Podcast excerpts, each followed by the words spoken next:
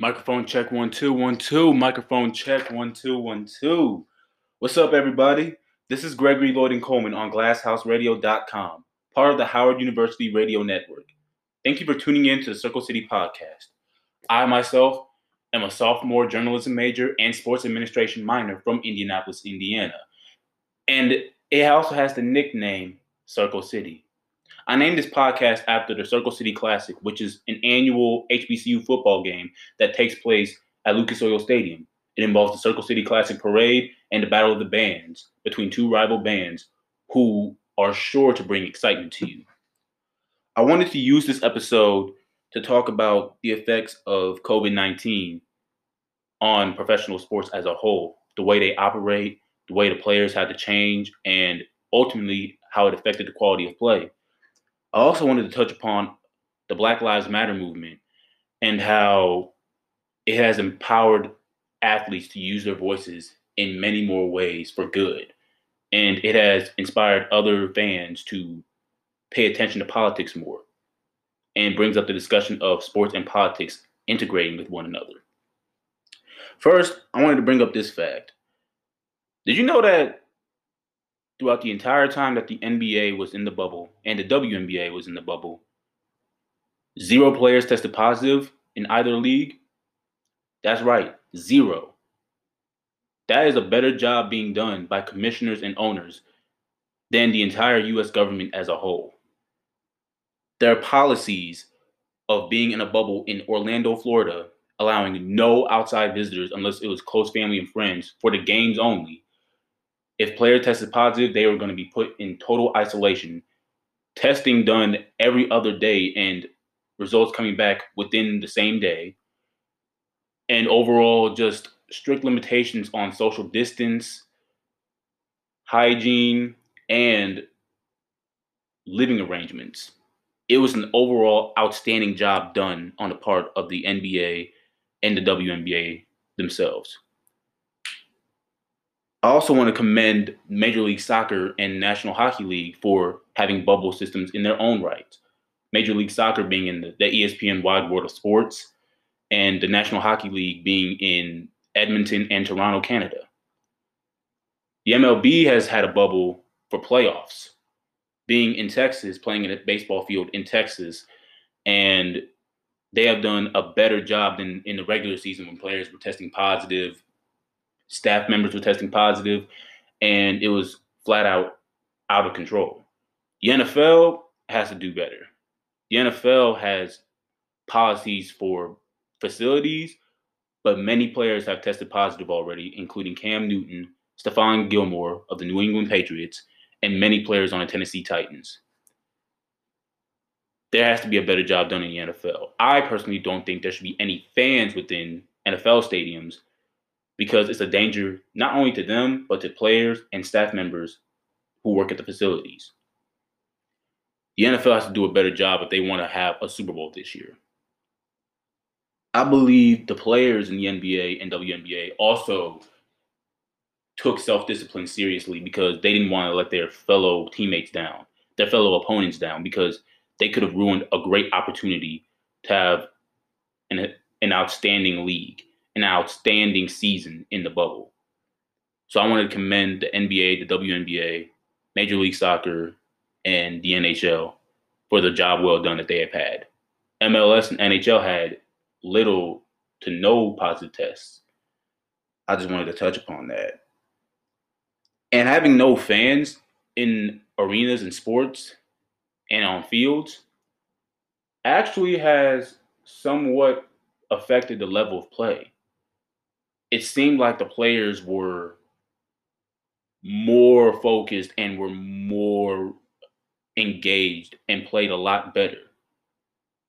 It's very interesting to see that. But I'm going to talk about all that and more when we come back. This is Gregory Lloyd and Coleman on glasshouseradio.com, part of the Howard University Radio Network. This is the Circle City Podcast.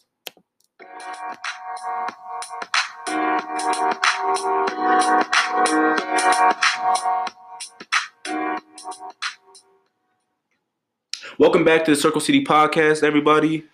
I wanted to ask a question. Do you all think fans affect sports and how athletes play?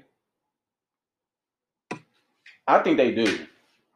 Because when we looked in the bubble, especially for the NBA and the WNBA, scoring went up and the level of play just seemed better. Players were hungrier than ever to get back on the court and show out on the court and show off their skills. In fact, according to talkbasket.net, the, the NBA, the 22 teams in Orlando in the bubble averaged over 110 points per game. And their offensive, actually per 100 possessions, my fault. And in terms of the half court offense, their efficiency increased from 95% to 98.7%. And because the WNBA was being shown around the same time that the NBA was being shown on TV, and a wonderful job done on the part of ESPN and ABC for marketing the WNBA, they saw a ratings increase of over 68%. That's amazing. And when you just watch the on-court play, guys were diving for loose balls, guys were playing their hearts out.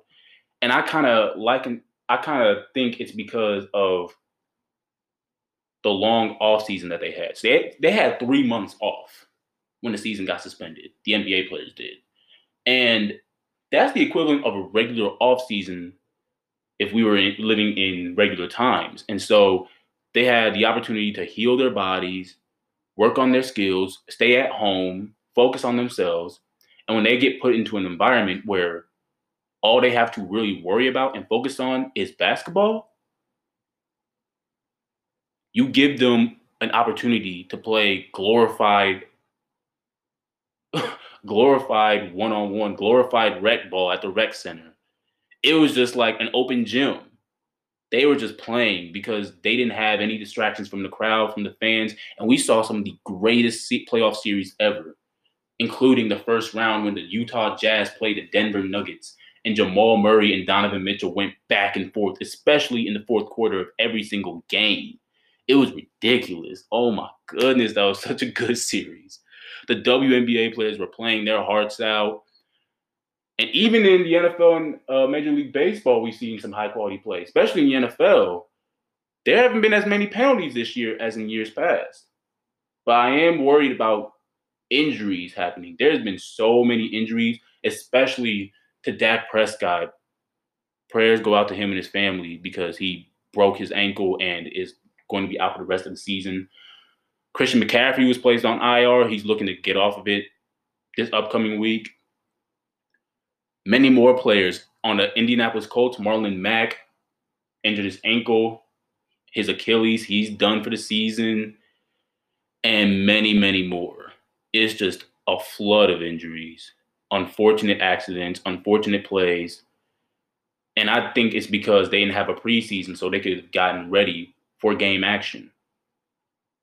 The NHL playoffs were extremely exciting in their own right, as they always are. And because of the lack of fans and attendance, they were just playing.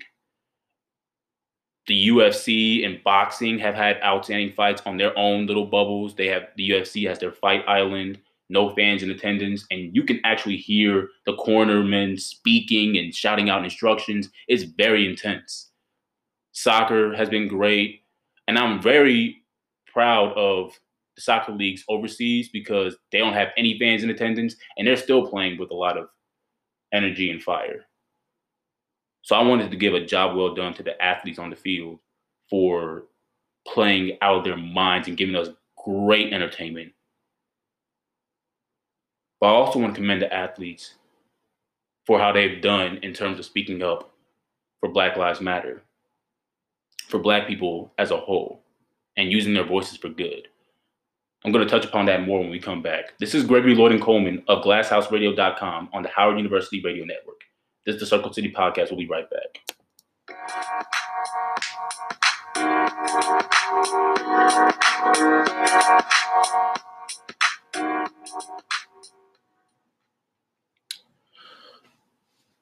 Welcome back to the Circle City podcast. I just wanted to touch upon the wonderful job done by all athletes in sports when it came to Black Lives Matter. The NBA and the WNBA did the best job allowing players to rep slogans, supporting BLM, and taking knees during the national anthem and linking arms in unity. I also want to give a shout out to the NBA players for taking this seriously, having Black Lives Matter on the court, on everything on the wall, and just the slogans on the back of their jerseys, such as Love us, listen to us,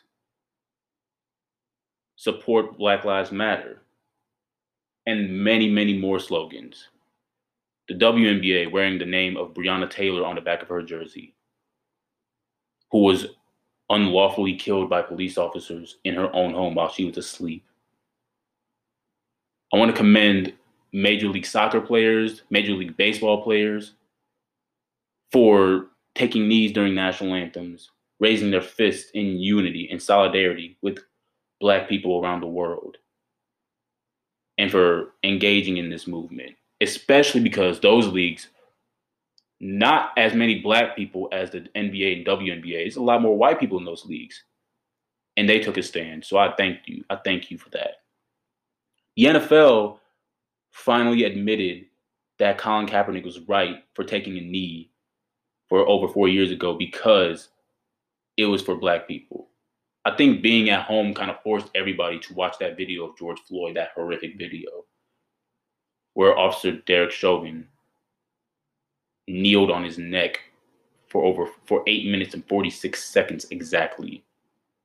That was a disgusting video, video to watch. And the NFL finally supports their players in speaking out. The NFL players wearing Black Lives Matter slogans on the back of their helmets, being placed on the field in the end zones, taking knees during national anthems, linking arms in unity, and staying in the locker room and fans have sort of been opposed to this, but many more fans are in support of what the NFL players are doing.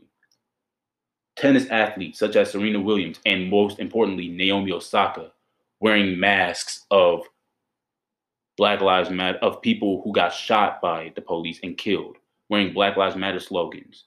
She wore Ahmaud Arbery, she wore Elijah McClain, Breonna Taylor, George Floyd, many more people. And she did a lot to support the movement. I'm also in admiration of every single athlete who boycotted activities and play in support of the protest against police in Milwaukee for the killing and shooting. Actually, not even the killing, the shooting and paralyzation of Jacob Blake. We have to do a lot more besides just vote. And I'm encouraging everyone to vote on November 3rd. Vote early, even. Vote by mail if you have to. But in addition to that, you also have to support the, the movement, protest, boycott whenever you need to. Talk to senators, talk to government, organize amongst the community, support black owned businesses. We must do everything we can to gain black liberation. These are the ways in which the Black Lives Matter movement has affected athletes' voices. Most importantly, LeBron James being kind of at the forefront, WNBA players standing 10 toes down. Maya Moore bailing people out of jail. She put her career on hold just to bail people out of jail. COVID 19, how has affected people in terms of how we operate in the world, how organizations distance people and take care of the facilities now, and how it has affected the quality of play that sports has. And I'm just in awe of where sports is at right now. I have hope for the future that one day we'll, we will be able to go back to the stadiums and arenas, but we must do so responsibly and care about one another and not get anybody sick. This is Gregory Lloyd and Coleman from glasshouseradio.com on the Howard University Radio Network. This has been the Circle City Podcast. Thank you all for listening. Have a blessed day. Peace out. Thank